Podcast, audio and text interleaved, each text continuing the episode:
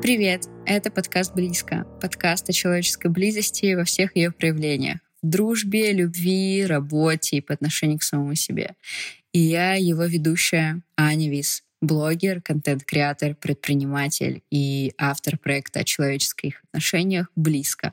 Это первый полноценный выпуск моего подкаста, и мне, если честно, даже немного волнительно его записывать. Поделюсь с вами, изначально этот выпуск должен был быть э, про токсичность, и с той стороны, когда мы с вами э, сами являемся токсиками, и с той стороны, когда мы с вами являемся жертвами но мои желания и, если честно, судьба распорядились иначе. Выпуск у меня никак не записывался, а новая тема нашла меня совершенно случайно. И об этом я расскажу в канале моего проекта, как вообще я пришла к тому, что буду рассказывать вам сегодня, и почему же выпуск про токсичность так и не записался в качестве первого полноценного выпуска.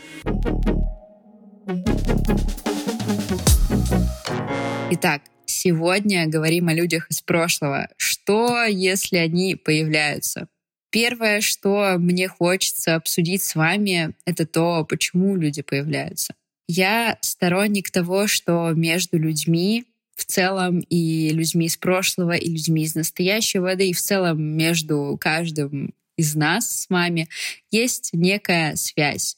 И эта связь э, существует тогда, когда мы эмоционально подпитываем друг друга, когда мы эмоционально вовлекаемся друг в друга. И причем неважно, люди это из прошлого, из настоящего, или это вообще какие-то мнимые персонажи из будущего, которых до сих пор еще там не существует в, нашем, в нашей жизни. И пока эта связь есть, эти люди будут так или иначе напоминать нам о себе. Либо кто-то будет писать, либо как-то появляться, либо, там, я не знаю, реагировать как-то на сторис, если вдруг у вас такой формат взаимоотношений с людьми из прошлого.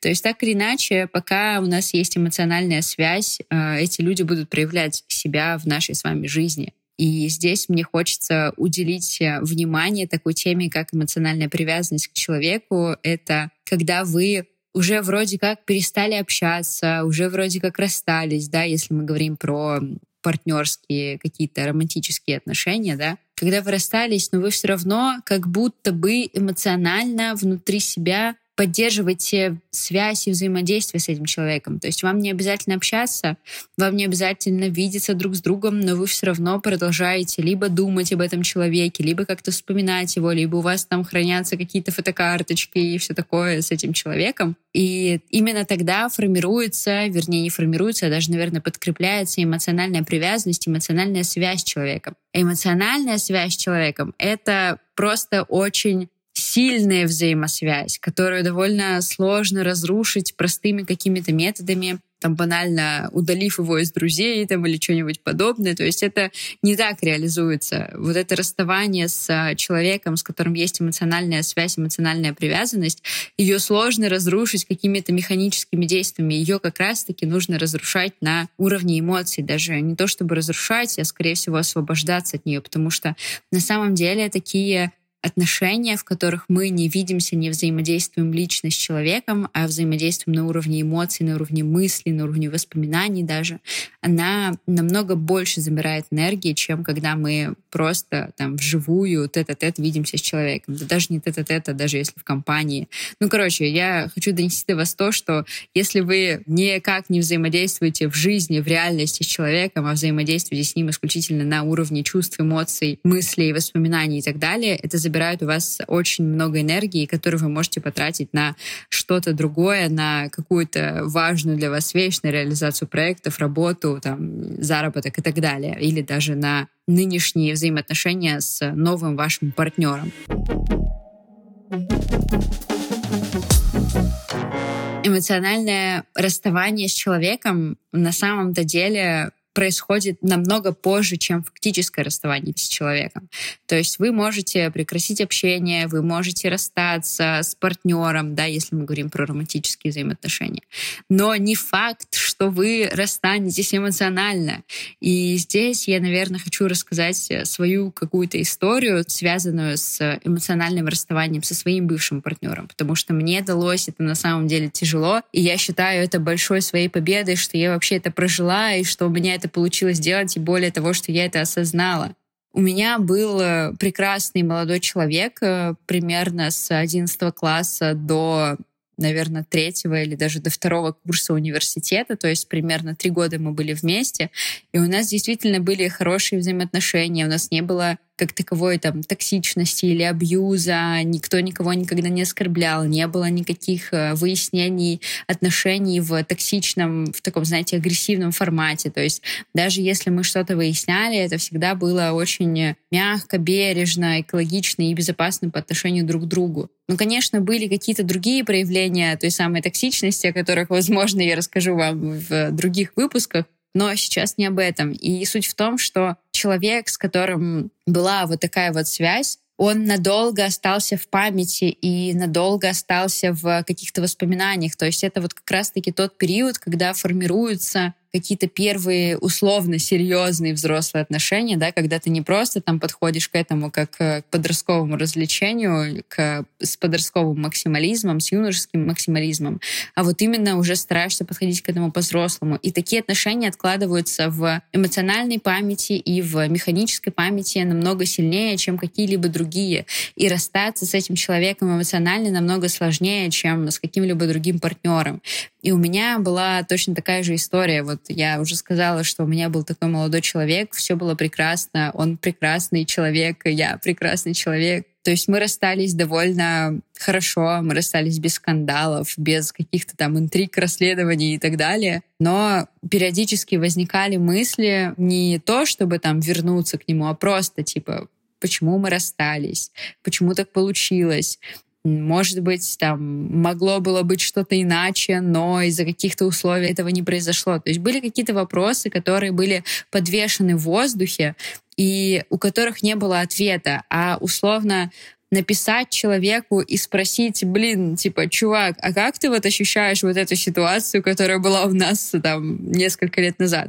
Было бы странно, потому что, учитывая то, что мы не общались, непонятно было, как вообще человек сейчас живет, чем он условно дышит, да, что у него происходит. Может быть, у него там уже там есть какие-то другие отношения, и мое сообщение будет вообще весьма странно восприниматься и им, и там его нынешним партнером. И поэтому это проживалось как-то наедине с собой, но в какой-то момент это все равно вылилось в некий диалог. То есть так или иначе у меня произошло это так, что я проговорила какие-то ключевые моменты нашего расставания именно с этим человеком, что я не побоялась написать, не побоялась его реакции, не побоялась реакции его настоящего партнера, не побоялась реакции своего партнера на то, что мы там начали общаться, что мы это решили проговорить, такую довольно тяжелую, эмоциональную и острую тему для всех участников этого процесса. И для меня это на самом деле большая победа. И именно тогда, когда мы вдвоем проговорили моменты того, как мы расстались, моменты того, что для нас это значило, почему мы к этому пришли,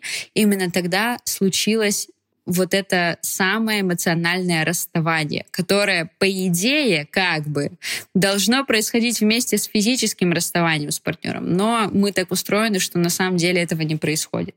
И эмоциональное расставание у меня произошло спустя три года, даже, наверное, больше чуть-чуть, после фактического расставания с тем человеком, с, после того, как мы просто разошлись, расстались и так далее. И я на самом деле сторонник того, что каждый человек э, в нашей жизни несет какую-то определенную роль. Либо мы для него несем, либо он для нас несет. Зачастую это происходит одновременно. То есть мы друг для друга играем какие-то очень важные роли, что-то друг для друга привносим в нашу жизнь, чему-то учим друг друга, и этого не избежать так или иначе, потому что мы все равно учимся об людей, да, кто бы там что ни говорил про образование будущего, про образование взрослых людей и так далее, мы все равно учимся благодаря тому, что вокруг нас существуют люди, люди с другим мировоззрением, с другими ценностями, с другими паттернами поведения. Мы на них смотрим и либо перенимаем себе то же, что делают они,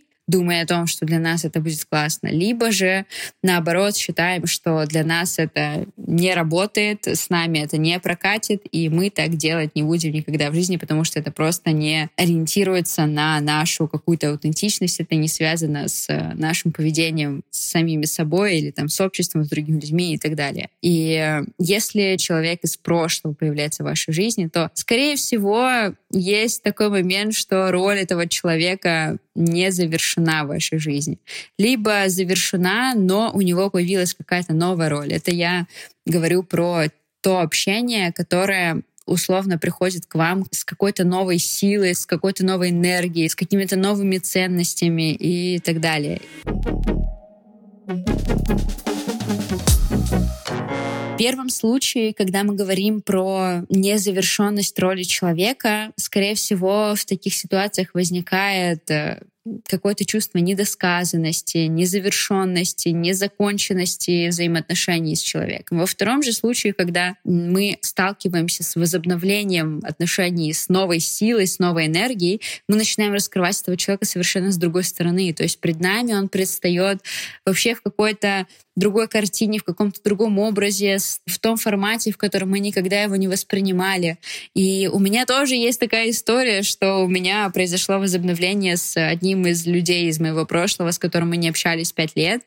И сначала я думала, что это просто мы начали общаться заново, но потом я начала понимать, что на самом деле нет, это не просто какой-то возобновление общения — это, скорее всего, появление чего-то нового и в нем, и во мне, и, соответственно, внутри наших взаимоотношений, то есть внутри того, как мы общаемся. И на самом деле роль людей, с которыми мы общались в прошлом, она меняется с течением жизни. И если в какой-то определенный момент времени этих людей не было в вашей жизни, то это совершенно не значит, что эти люди завершили свою роль. Они могут появиться спустя год, два, три, там, десять, пятнадцать и так далее, и вы не сможете этого предугадать. Возможно, сейчас э, подкаст звучит как какой-то эзотерический или что-то вот из, из этого рода, но я действительно так считаю, что люди не приходят и не уходят просто так. Если они ушли, то ушли зачем-то. Если пришли, то пришли зачем-то. И вот это зачем-то — это то, что нам на самом деле нужно понять и извлечь из этого общения.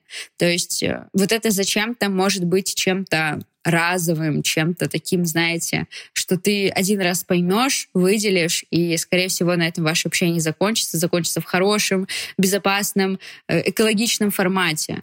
А может быть такое, что это зачем-то будет э, чем-то длительным и таким многообразным, многогранным, из-за чего ваше общение продлится очень долго и очень там, долгие годы, месяцы, недели и так далее. И мне кажется, что мы у каждого человека учимся чему-то, чего мы на данный момент сами не умеем делать, либо чего мы на данный момент не видели в своей жизни, там, в виде каких-то примеров, или сами не могли до этого додуматься. То есть э, люди, которые окружали меня в прошлом, очень многому на самом деле научили. У меня был человек, который, кстати, недавно появился снова в моей жизни, который научил меня тому, что в диалоге с любым человеком очень важна открытость, честность, искренность и принятие. В том случае, если ты хочешь строить с этим человеком какие-то близкие взаимоотношения, неважно, это мы говорим про работу, про дружбу или про какие-то романтические вайбы и так далее, важна вот эта честность, искренность и принятие. То есть, когда с тобой человек чем-то делится, и ты не осуждаешь его, не высказываешь какую-то оценку, неважно, позитивную или негативную, ты просто слушаешь, ты просто воспринимаешь эту информацию и честно как-то реагируешь безоценочно. Это сложно делать, это требует э, какой-то невероятной осознанности, но если ты это умеешь, то твой диалог с людьми приобретает какие-то новые черты и выходит на новый уровень, а твоя близость с этими людьми становится чем-то невероятным. И ты эту близость впоследствии можешь перенимать не только на тех людей, с которыми ты это выстроил уже, а еще и на тех, которые только-только появляются в твоей жизни, в том числе на нового партнера, с которым ты сейчас начинаешь выстраивать взаимоотношения. И люди-то на самом деле, которые были с нами в прошлом и которые, возможно, даже да, появляются сейчас, они определяют нашу идентичность, они определяют то, как мы себя ведем сейчас в обществе, они определяют то, как мы себя чувствуем сейчас в обществе. И на самом деле ценности, которые мы имеем сейчас они закладываются в далеком прошлом, в общении с теми людьми, которые там были с вами в школе, в каком-то подростковом периоде, в период там, с 18 до 20 лет, в универе и так далее. И это странно, это звучит, знаете, так сказать, абсурдно немножко, потому что, ну как же, я же сам формирую свои ценности, я же там сам все это делаю. Но на самом деле нет. Я считаю, и я к этому пришла не просто так, я считаю, что наши ценности и то, как мы действуем сейчас, зачастую сформировано тем, с какими людьми и в каком формате мы взаимодействовали. То есть, понятное дело, что мы так или иначе растем над собой. Кто-то из нас ходит в терапию, кто-то в коучинг, и мы ищем какие-то свои деструктивные паттерны поведения, переписываем их на позитивные, на созидательные паттерны поведения, меняем их и строим какие-то новые взаимоотношения и строим новые паттерны поведения. Но так или иначе, какие-то ценности, они все равно закладываются теми людьми, с которыми происходило общение вот в тот самый период становления нашей с вами взрослой личности. И так или иначе мы от этих людей перенимаем либо то, как мы себя ведем сейчас, как нам хочется вести сейчас, либо мы просто понимаем, что вот, например, так я не хочу себя вести, или так мне не нравится. И мы просто используем этот паттерн как негативный, какой-то отрицательный пример того, как мы не хотим себя вести, как мы не хотим общаться, как мы не хотим строить взаимоотношения с другими людьми, и просто применяем это в своей жизни, даже если делаем это неосознанно.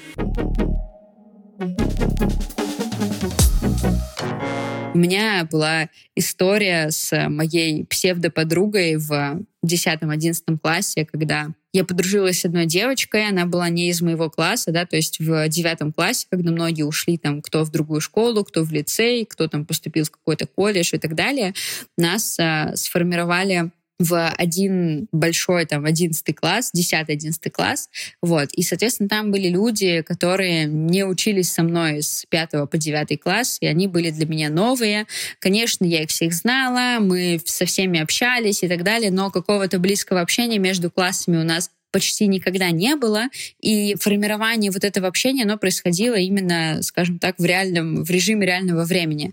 И вот была одна девчонка, с которой я подружилась, у нас были общие интересы, были общие, скажем так, э, форматы взаимодействия в том плане, что мы ходили там на одну секцию, мы э, спелись на какой-то одной теме, но какого-то именно вот живого интереса друг к другу у нас не было. То есть весь интерес, который у нас был, он был завязан исключительно на внешних факторов. И, как показала практика, практика, если эти внешние факторы убрать, то интереса друг к другу у нас э, не будет. И когда я общалась с этой девочкой, у меня не возникало никакого сомнения в том, что ну, мы там условно нравимся друг другу как люди, нам интересно вместе, нам прикольно вместе разговаривать, что-то обсуждать и так далее.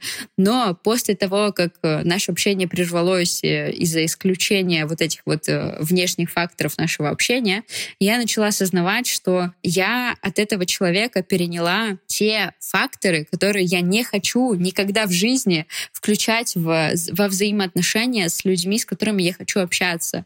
То есть этот человек за счет меня утверждался в обществе, в котором мы обе существовали, и зачастую за счет моей внешности. То есть мне не раз поступали такие фразы, что типа, блин, Аня, у тебя там такой прыщ выскочил, что-то как-то некрасиво, надо бы его выдавить. И это было не лично мне сказано, а это было сказано в обществе, когда это слышала не я одна, а несколько людей. Ну и понятное дело, что прыщи давить нельзя. Да, если что, прыщи давить нельзя. Говорю вам это как врач, хоть и не состоявшийся, но да, прыщи давить не стоит. Вот. Несколько раз была сказана фраза о том, что у меня какой-то неправильной формы моя там ягодичная мышца, что она должна быть не такой, как у меня, что она у меня квадратная, а должна быть круглой. И это тоже было сказано там не мне лично, а при всех людях, которые присутствовали в данный момент.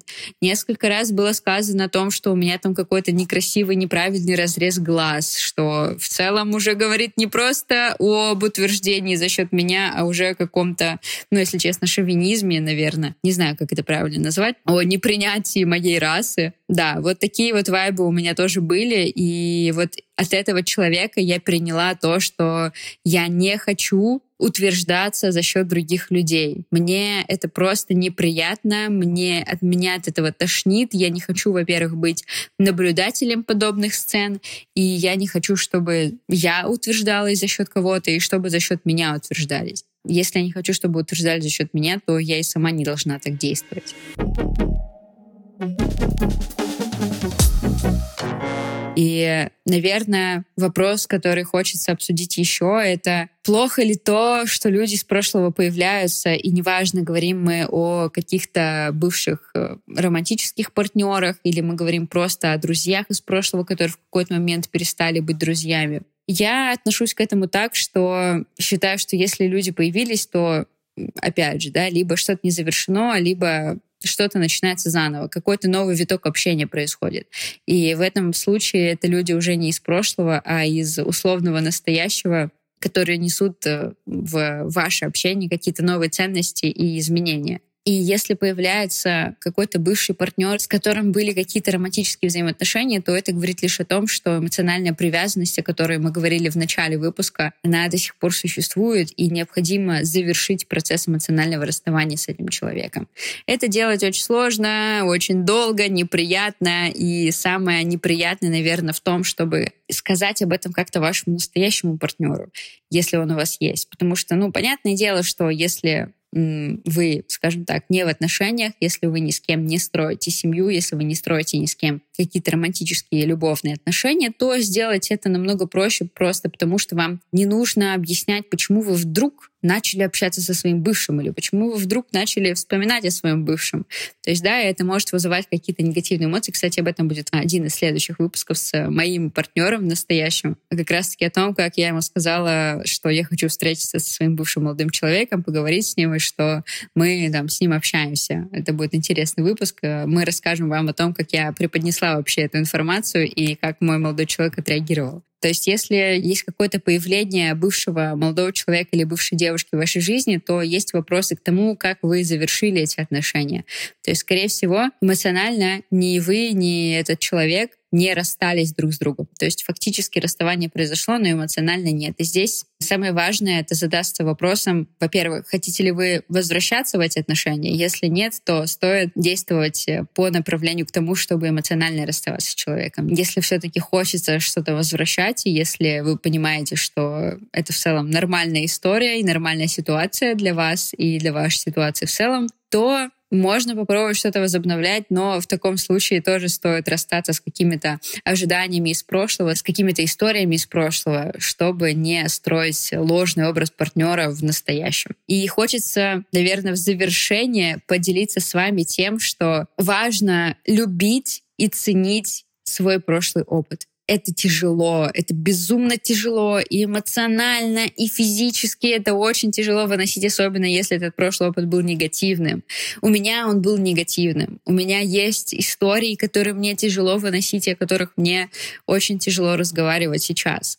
Но я учусь принимать это с благодарностью, потому что иначе я же изменить сейчас это никак не могу, потому что я просто не могу банально вернуться в то время и что-то поменять там. И если я не начну принимать это с благодарностью с какой-то, да, выносить из этого какие-то уроки, какие-то важные для меня знания и какой-то важный для меня опыт, это просто меня разрушит по итогу, разрушит окончательно, бесповоротно, и я просто себя не соберу без помощи не то что психолога, без помощи психиатра. И однажды у меня было выступление публичное на тему великолепных бывших. То есть моей миссией на то выступление было защитить всех бывших и партнеров, и руководителей, и сотрудников, и друзей, и подруг и так далее.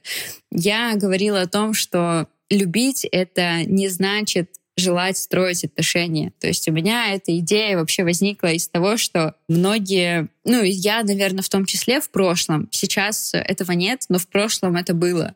Я когда думала о каких-то бывших друзьях, о бывших молодых людях и так далее, у меня возникало чувство вины за то, что, возможно, я там хочу построить э, заново отношения с этими людьми. Я хочу вернуть этих людей в свою жизнь. Я хочу там что-то как-то возобновить какое-то общение и заново это все сделать.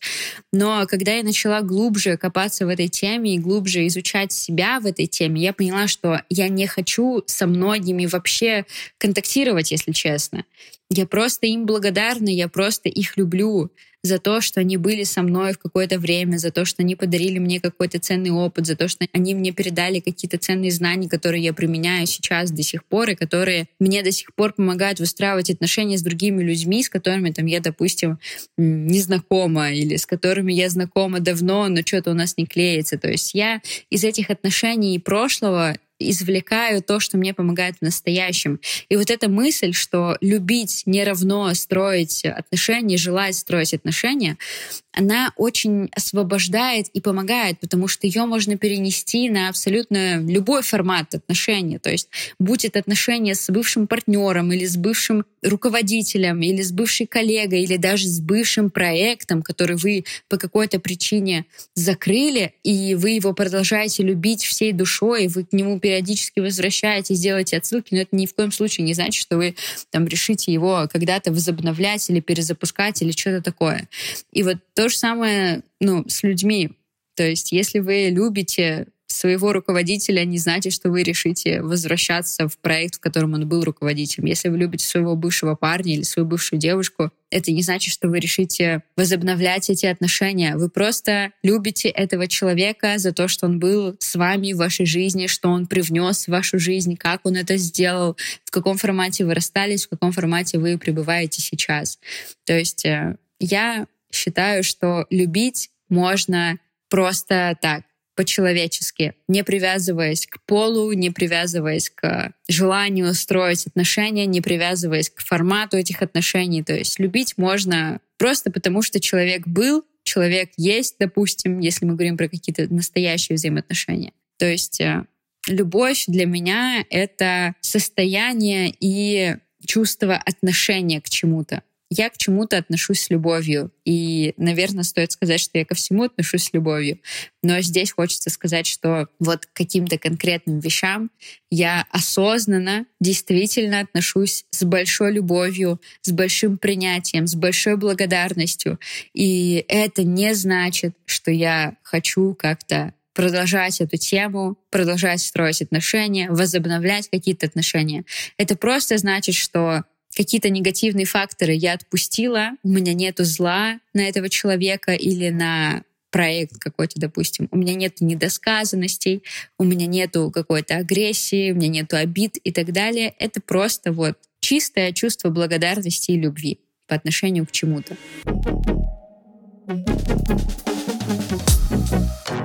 Это был подкаст «Близко», подкаст о человеческих отношениях, о человеческой близости во всех ее проявлениях. Я надеюсь, что этот выпуск помог вам взглянуть заново на то, как люди возвращаются в вашу жизнь и на то, как вы к ним относитесь. Может быть, подсветил важные вещи, может быть, рассказал о том, как у вас и сейчас дела обстоят, и, может быть, ничего нового и не привнес. Это тоже нормально.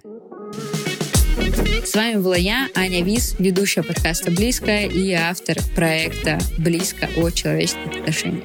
Услышимся в следующих выпусках.